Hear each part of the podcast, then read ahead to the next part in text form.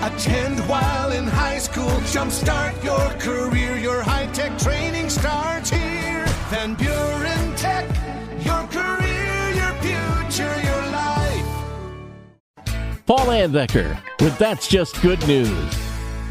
About three months ago, Dale Grey Beard Sanders hopped in a 15 foot canoe in Lake Itasca, Minnesota on his 87th birthday and started paddling down the Mississippi River. Well, Dale popped out at the other end, arriving in Luling, Louisiana, 87 days later, earning him the Guinness World Record for the oldest person to paddle the length of the Mississippi River. While this may seem like a remarkable feat, it's actually something Dale Grey Beard Sanders is used to. He actually made the same trip down the Mississippi at age 80 in the summer of 2015. He held the record then, and he holds a new record now.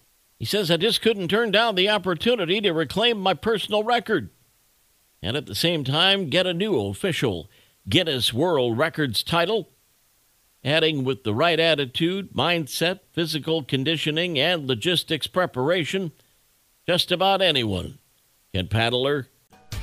And that's just good news. Have some good news to share? Email paul at wcsy.com and find podcasts of That's Just Good News on our social media, great podcasting outlets, and at wcsy.com.